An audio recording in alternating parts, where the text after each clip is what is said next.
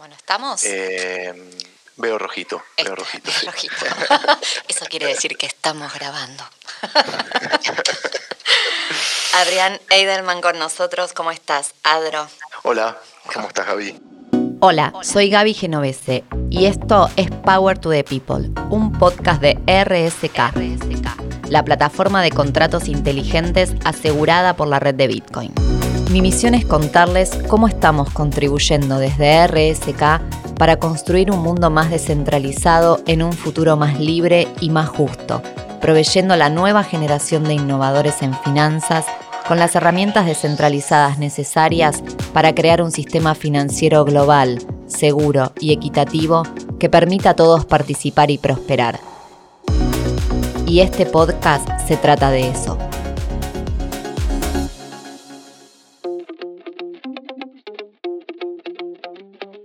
Hoy vamos a hablar con Adrián Eidelman, cofundador de RSK Labs, la organización que está impulsando el desarrollo de la tecnología RSK.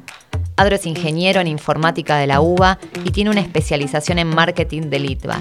Antes de emprender por su cuenta, pasó por Baufest como consultor de desarrollo de software y ocupó el puesto de Scrum Master en distintas empresas.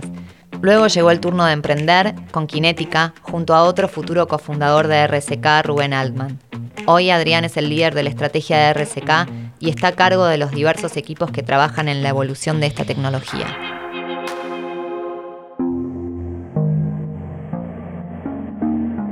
Con Adrián vamos a hablar de qué es DeFi for Bitcoin, del nacimiento de la blockchain de RSK, el POUPEG o puente, qué garantiza su seguridad y cerramos con su visión para el futuro del ecosistema cripto. Quiero que hablemos sobre DeFi for Bitcoin.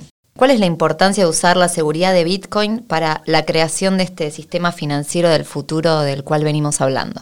En primer lugar, digamos, todo el, el movimiento DeFi que hoy está ocurriendo no solo en Bitcoin, sino fuertemente en otras plataformas como Ethereum, creo yo tiene digamos, un, un objetivo que está relacionado con darle digamos, a la gente el poder sobre su propio dinero, digamos, ¿no? O sea, de alguna forma hoy la existencia, digamos, de intermediarios en lo que son los servicios financieros tradicionales pone un montón de trabas para que la gente pueda primero acceder y en segundo lugar disponer, digamos, de lo que es suyo, ¿no? Entonces, cuando hablamos de sistema financiero del futuro, yo creo que hablamos un poco, un poco de, de eso independiente de eh, la tecnología que se pueda elegir, ¿no? O sea, si, pensamos un poco en el pasado, en, en- en Argentina, digamos, pasado reciente, con situaciones como comienzos de, digamos, del milenio, por llamarlo de alguna forma, el famoso corralito en Argentina, como, como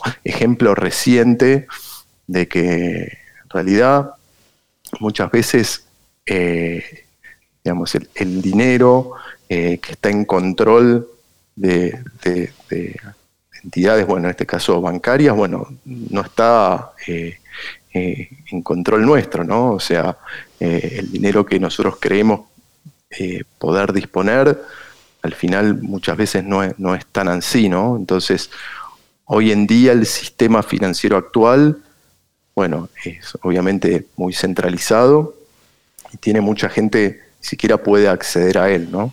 Creo yo el sistema financiero del futuro intenta poco romper con esto, ¿no? Con respecto, digamos, a lo que vos preguntás de construir DeFi sobre Bitcoin, que es un poco lo que nosotros estamos queriendo aportar, eh, la, la característica que tiene Bitcoin es que no tiene un dueño, ¿no? No, no tiene un CEO o no tiene una, una persona, un grupo de personas que deciden de forma centralizada cómo evoluciona esa tecnología o cómo evoluciona esa plataforma. No, Eh, no existe alguien que deba autorizarte el acceso para usar Bitcoin. O sea, eh, y eso quizás en otras plataformas eh, o en otras tecnologías eh, que hoy también están usándose para construir este sistema financiero no es tan así. Entonces, en, en nuestra visión siempre tuvo sentido construir sobre Bitcoin, digamos, por estas características descentralizadas y también de seguridad que tienen Bitcoin, por lo cual no,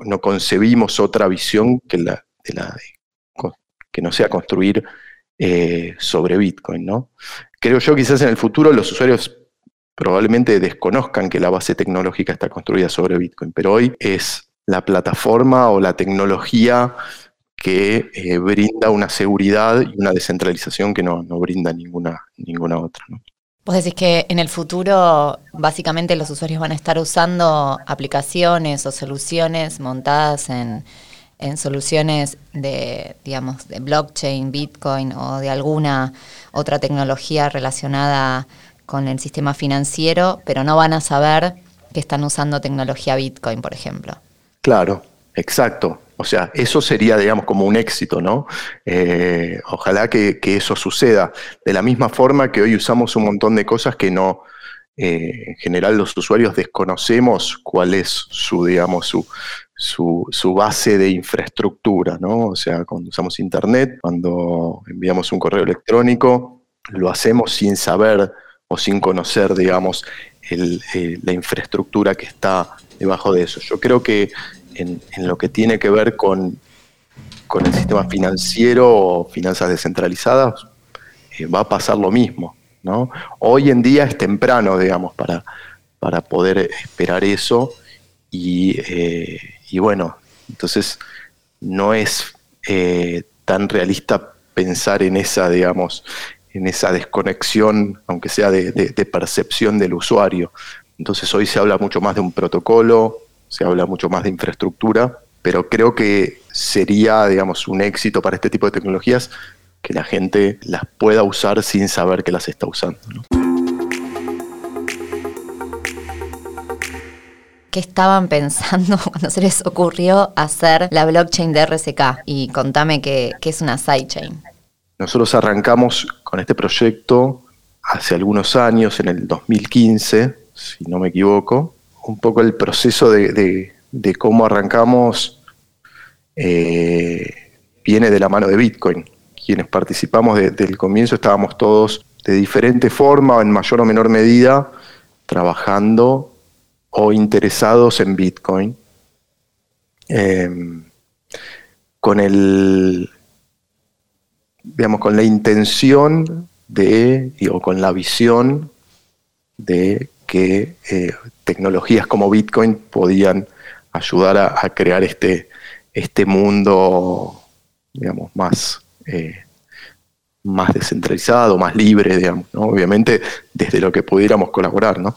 Un poco eh, empezamos a ver que con todas las posibilidades que da Bitcoin y toda la, lo revolucionario de Bitcoin también es una tecnología que tiene algunas limitaciones, ¿no? O sea, y muchas de esas limitaciones las tiene de forma intencionada. Hoy eh, digamos, es una, esta es una afirmación un poco simplificada de la realidad porque en realidad no es tan así, pero creo que para, para, para hacer esta explicación basta. Hoy Bitcoin permite transferir valor a través de Internet y de alguna forma eso es lo que uno puede hacer todo eso tan potente como es también es limitado, digamos, o sea, en el sentido de puede transferir valor y no es mucho más lo que puede hacer. Y ahí, digamos, otra vez, aclarando que no es tan precisa esa afirmación, porque en realidad Bitcoin sí permite hacer algunas cosas más. Pero la realidad es que eh, esas limitaciones de Bitcoin han dado lugar a la aparición de nuevas tecnologías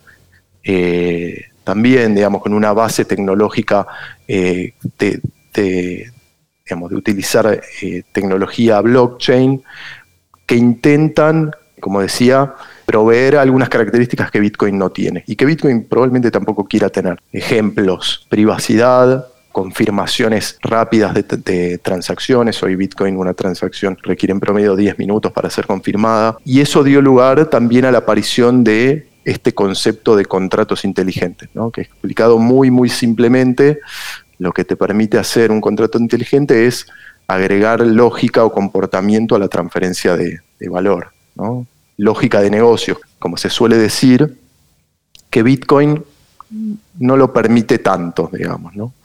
Em, y eso dio lugar a esta aparición de, otras tecnologías. Una de las tecnologías más conocidas hoy en día es Ethereum. Ethereum es una plataforma de contratos inteligentes, permite programar el dinero, que es una característica que, como le decía, Bitcoin no tiene. Nos pareció muy interesante, digamos, esta propuesta de Ethereum, pero como hablábamos en la pregunta anterior, no concebíamos esto que tenga sentido construirla por fuera de Bitcoin, porque de alguna forma Ethereum no deja de ser una competencia a Bitcoin. Es decir, tiene su propia eh, moneda nativa, que es el Ether, y de alguna forma compite con Bitcoin.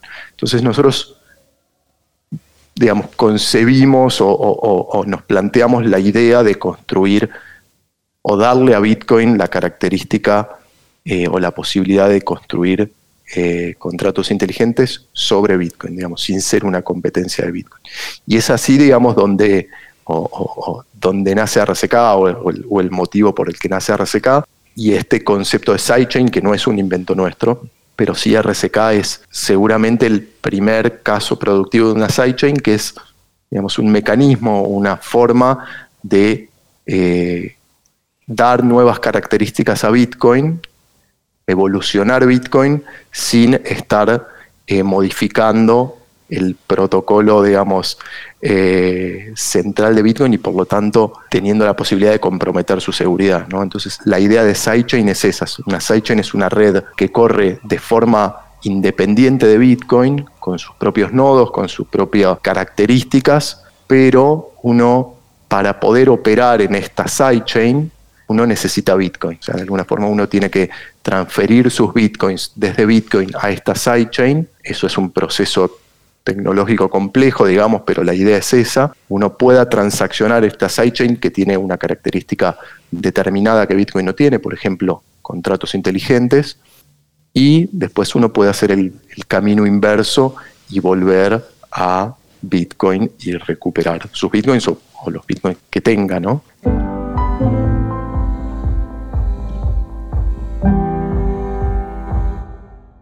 Traes el tema de tener bitcoins para poder operar en esta red de RSK, en esta plataforma. Y quería que me contaras un poco cuál es ese mecanismo que se llama POWPEG, que te permite ir desde Bitcoin a la moneda que sirve para operar en esta sidechain de, Bitcoin que es RSK. El nombre que comúnmente se usa es, eh, bueno, es un término inglés que, es two-way peg, o sea, es eh, como, decís vos, es este mecanismo para eh, llevar tus bitcoins a una red eh, independiente de Bitcoin y poder volver. Y POWPEG en realidad es el nombre que nosotros le hemos dado a la última evolución, digamos, del two-way peg que está implementado sobre RCK, ¿no? que eh, para, que se entienda más simple, el Chubaipeg es un puente, es un puente entre dos redes, por llamarlo de alguna forma.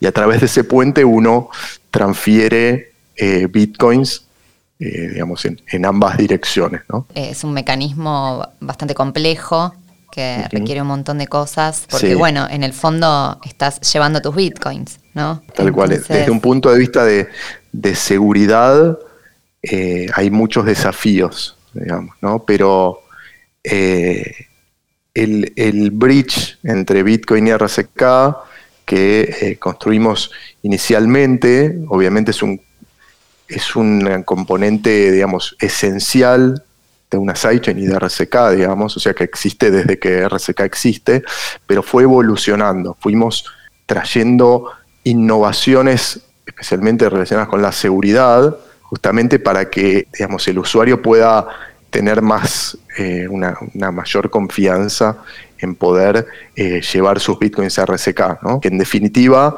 eh, no es que los bitcoins se mueven, digamos, se salen de la red de bitcoin y aparecen mágicamente en otra red, porque eso no es posible, sino que esos bitcoins quedan de alguna forma congelados en la red bitcoin y eso dispara un mecanismo que libera bitcoins en RCK, lo que llamamos Smart Bitcoins, ¿no? o, RBTC, que es el, ticker que, solemos usar. Tiene paridad uno a uno con el Bitcoin. Claro, exacto, exacto. Eso es una característica de todo, eh, de todo two-way peg, digamos, que es este término que, decíamos antes, ¿no? O sea, esa, esa paridad eh, que, bueno, que permita eh, garantizar o, dar esa, eh, eh, digamos, la funcionalidad de que uno lleva sus bitcoins, que en realidad, como te decía, eso en la práctica no es que sucede así, sino que hay un protocolo que garantiza no solo la paridad, sino que uno cuando congela, digamos, Bitcoin del lado de Bitcoin, uno va a tener un, un Smart Bitcoin en RSK y si uno hace el proceso inverso, bueno, puede tener un, recuperar un Bitcoin del lado de Bitcoin. Pero en la práctica sí, digamos, lo que un usuario hace es eh, enviar sus Bitcoins a una dirección determinada en la red Bitcoin y eso dispara este proceso que eh, genera o, libera los bitcoins en RSK. Y eso es el, el two-way peg.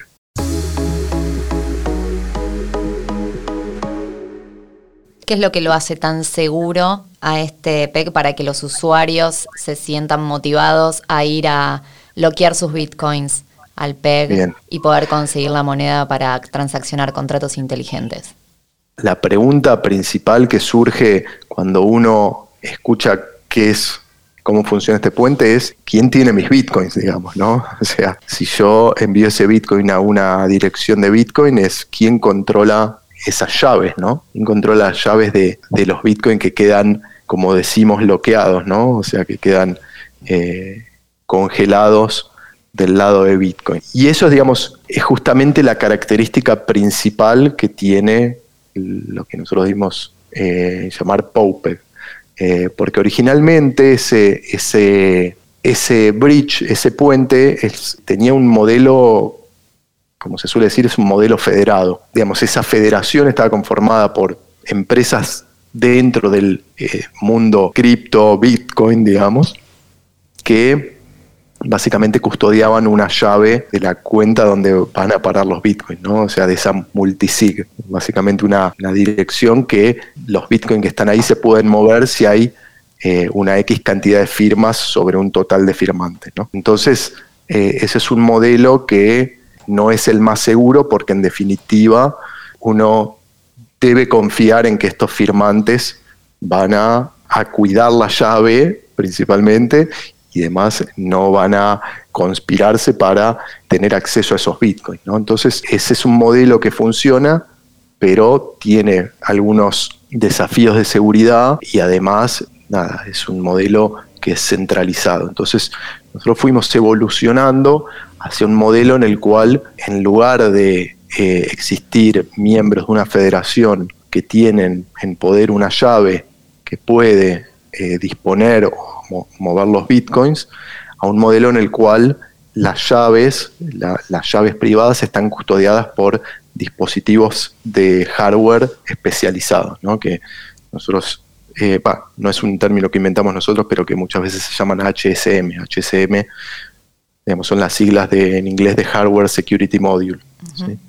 Eh, son dispositivos que están pensados para custodiar estas llaves y que sea imposible eh, extraer las llaves del mismo. Entonces, eso es lo que nosotros llamamos POPEC, digamos. Es un modelo en el cual las llaves están controladas por un dispositivo específico que tiene un firmware desarrollado por nosotros que no solo custodia las llaves privadas, sino que además es lo suficientemente inteligente como para esas llaves usarlas solo si se dan ciertas condiciones. ¿no? O sea, es inteligente porque permite hacer algunas validaciones que, dicho simple, solo van a permitir mover esos bitcoins si hay un eh, pedido que viene, digamos, un pedido válido y además eh, garantizado eh, por una cantidad de hashing power determinada, vamos a llamarlo de forma simple. Es decir, que la única forma de lograr que esos dispositivos firmen una transacción y puedan mover los bitcoins es que efectivamente sea un pedido de, eh, que viene del, bridge, digamos, que viene de RSK porque un usuario está queriendo liberar sus bitcoins, es algo totalmente válido, pero que además ese pedido tenga una cantidad de hashing power acumulada. ¿no? Eh, entonces, eh, eso hace prácticamente imposible digamos, de vulnerar desde un punto de vista de seguridad, incluso si quienes custodian estos devices quieran confabularse para hacer un ataque. ¿no? Ese, ese mecanismo explicado, creo yo simple, aunque sé que tiene algunos términos técnicos, es lo que llamamos POPEG y no solo es un salto grande en, seguridad y descentralización, sino que además creemos que es un desarrollo que es único en el ecosistema y, que no hay otros parecidos en otros proyectos.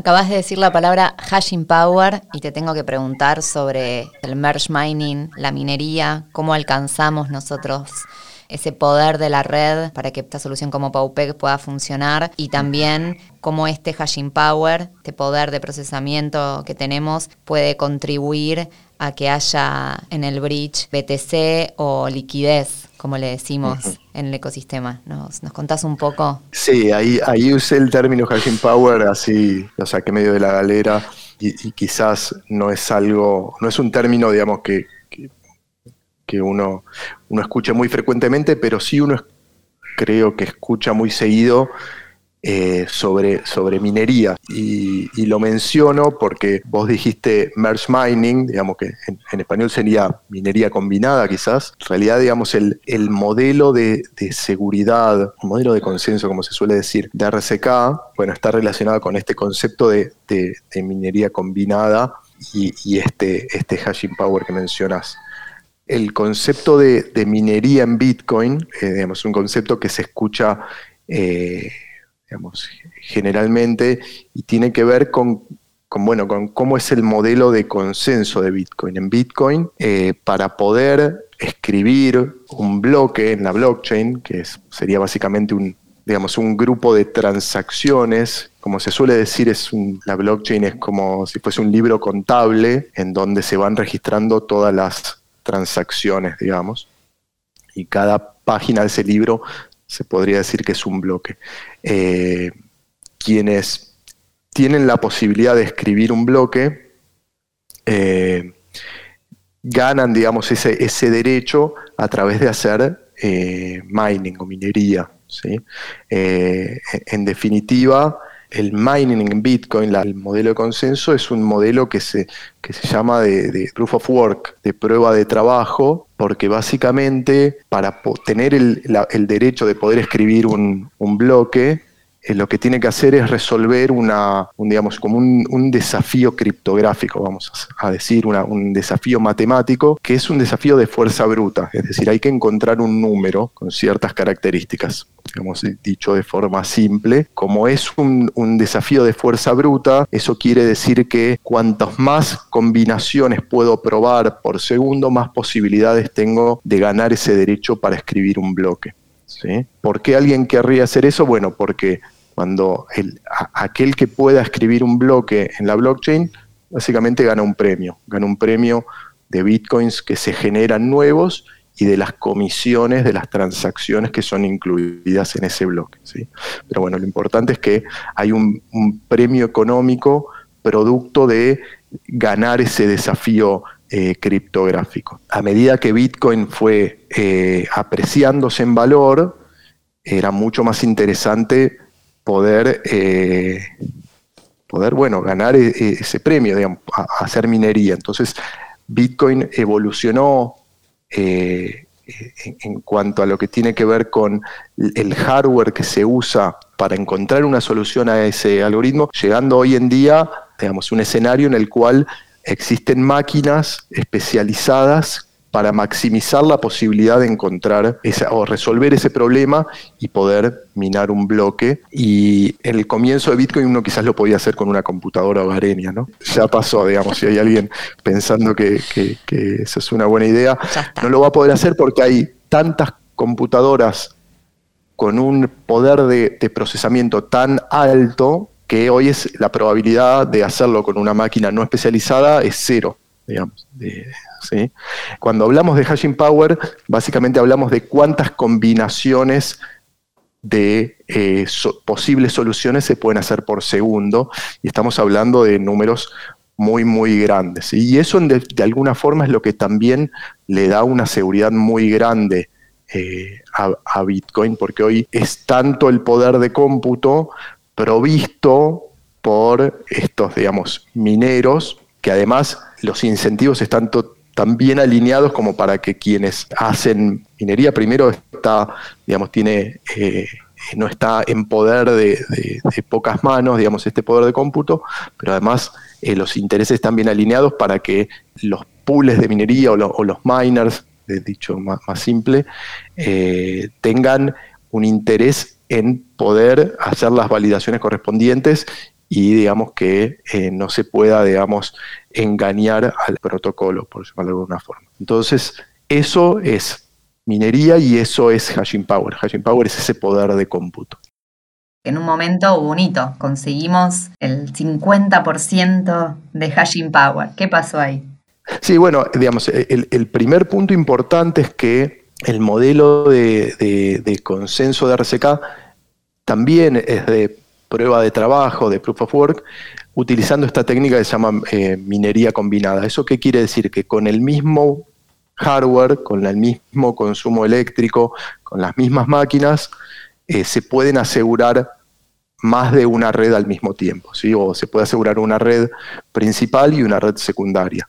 En el caso de RCK, esta red principal es Bitcoin y la red secundaria sería RCK. ¿Qué quiere decir? Que los mismos eh, mineros que protegen eh, Bitcoin tienen la posibilidad de contribuir ese mismo hashing power a RSK y obviamente tener un beneficio adicional por hacerlo.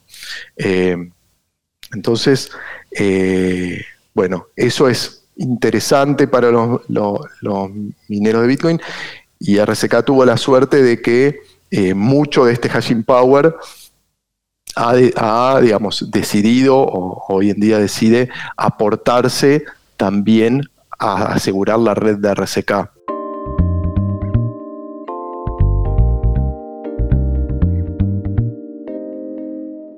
¿Por qué RCK es compatible con Ethereum? ¿no? ¿Y por qué hay este interés de interoperabilidad?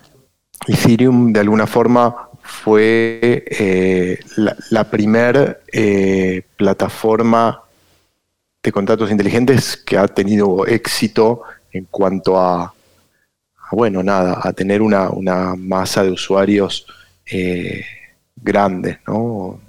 De proyectos construyéndose sobre Ethereum, de desarrolladores, y de alguna forma marcó un camino en lo que respecta a desarrollo de, aplicaciones descentralizadas y, de contratos inteligentes. ¿no?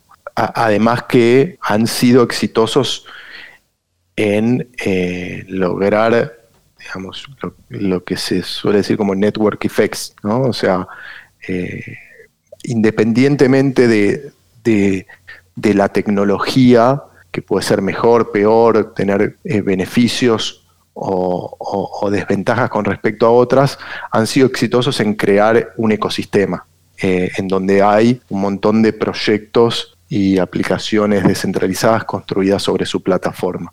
Entonces hay un montón de conocimiento adquirido por desarrolladores que a nosotros nos parece eh, importante preservar. Es decir, que, quien construye aplicaciones eh, a través de contratos inteligentes no tenga que estar aprendiendo una tecnología nueva que ya le costó aprender, que tuvo que eh, recorrer, digamos, una curva de aprendizaje. Eh, y de alguna forma, muchas de las cosas que se hacen sobre Ethereum hoy son como el estándar eh, tecnológico. ¿no? Entonces, como te decía, para nosotros fue muy importante preservar eso, que lo hemos preservado a través de mantener una compatibilidad con Ethereum, digamos, como solemos decir. ¿Qué quiere decir esto? Principalmente dos cosas. En primer lugar, que los mismos contratos inteligentes que corren o que se ejecutan sobre Ethereum se puedan correr sobre RCK sin eh, necesidad de hacer ningún cambio. ¿sí? Eso, explicado un poquito más tecnológicamente, quiere decir que la, máquina virtual de RCK, la máquina virtual que eh, sabe cómo ejecutar contratos inteligentes, cómo ejecutar esos programas en RCK, es compatible con la máquina virtual de Ethereum, por lo tanto permite ejecutar los mismos contratos inteligentes y también mantener una compatibilidad a nivel interfaz. Interfaz me refiero a cómo se interactúa con un nodo Ethereum o cómo se interactúa con un nodo RSK. Es decir, cuando uno construye soluciones que corren sobre una red de este tipo, uno de alguna forma interactúa con una pieza de software que eh, conoce el protocolo Ethereum o RSK. Entonces, mantener la compatibilidad a nivel máquina virtual y mantener la compatibilidad a nivel interfaz, lo que nos da la posibilidad o le da la posibilidad a los desarrolladores es que las soluciones que construyen sobre una plataforma puedan también correrse eh, sobre, otra plata, sobre la otra plataforma sin necesidad de hacer ningún cambio, sin necesidad de aprender ninguna nueva tecnología y además pudiendo usar las mismas herramientas que utilizan los desarrolladores en una o en otra. Incluso también poder usar las mismas eh, wallets o digamos todo servicio que interactúe mediante la interfaz eh, que provee un Ethereum, de igual, de igual manera puede funcionar la red RSK. Siempre fue, digamos, un, algo que nos, que, que, nos hemos propuesto y, eh, y, hoy en día, bueno, sigue siendo así. Me parece que eso es un, un elemento importante para, para los desarrolladores, ¿no?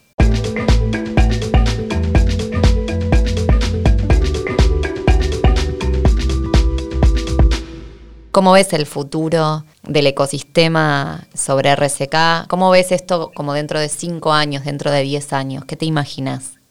Los desafíos que veo actualmente en este tipo de, tecnologías, yo espero y imagino que, todo el mundo espera que se, digamos, que dentro de algunos años eh, se haya evolucionado, tienen que ver mucho con que estas tecnologías lleguen, digamos, a más masivamente a las personas que creemos que pueden ser beneficiadas por este tipo de tecnologías, ¿no? O sea, hoy, si bien el mundo Bitcoin, Ethereum, RSK, todo lo relacionado con este tipo de tecnologías ha crecido mucho, hoy quienes lo usan quizás no son las personas que más lo necesitan, ¿no? O sea, si hablamos de eh, un sistema financiero del futuro, como me decías vos al principio, o eh, un sistema financiero más justo eh, y más abierto, bueno, yo lo que veo es que las personas que quizás a uno le vienen a la mente, digamos, eh, primero no son las que hoy están usando estas tecnologías, por diferentes razones, digamos, ¿no?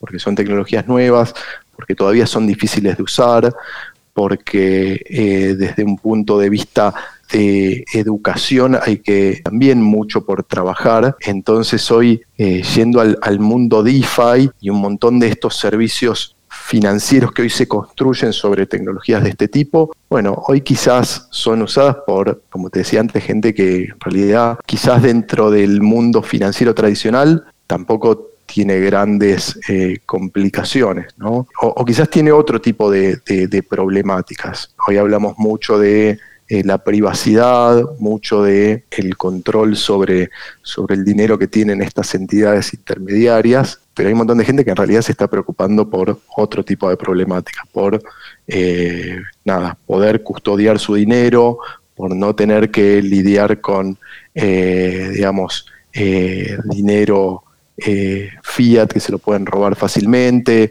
o acceder a micropréstamos. Bueno, hay un montón de cosas que hoy no están sucediendo todavía. Pero bueno, es lógico que dado el, momento de evolución que está tecnología, eh, que está la tecnología hoy, sea así. Entonces, cuando vos me preguntás un poco de qué me imagino eh, en, unos pocos años, me imagino eso, me imagino que la tecnología sea muy fácil de usar, que cualquiera pueda tener acceso a ella, que desde un punto de vista de seguridad tenga sentido usarlas. Hoy hay muchos desafíos de seguridad y riesgos de usar estas tecnologías que, a veces eh, muchos no, no pueden, digamos, eh, afrontar o, digamos, eh, lidiar con el riesgo de perder sus ahorros o su dinero. Creo que los desafíos vienen fuerte de, ese lado y bueno, nada, en, unos años yo me imagino y espero que eso eh, haya, haya un poco cambiado. Y eso es un poco lo que intentamos hacer desde IOB y, contribuyendo al, al proyecto de RSK de trabajar sobre estos aspectos, ¿no? De usabilidad, de eh, que eh, el costo transaccional sea bajo, que eh, se puedan procesar una cantidad significativa de transacciones por segundo, que son las cosas que, sin, digamos, si no se resuelven, yo creo que es impensado imaginar en unos años que esto impacte a, digamos, a, un porcentaje grande de la sociedad que está necesitándolo. Muchas gracias, Adro.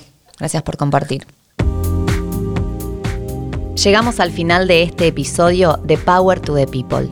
Podés escucharnos en Spotify, Apple Podcast, Google Podcast, Deezer y en todas las apps de podcast.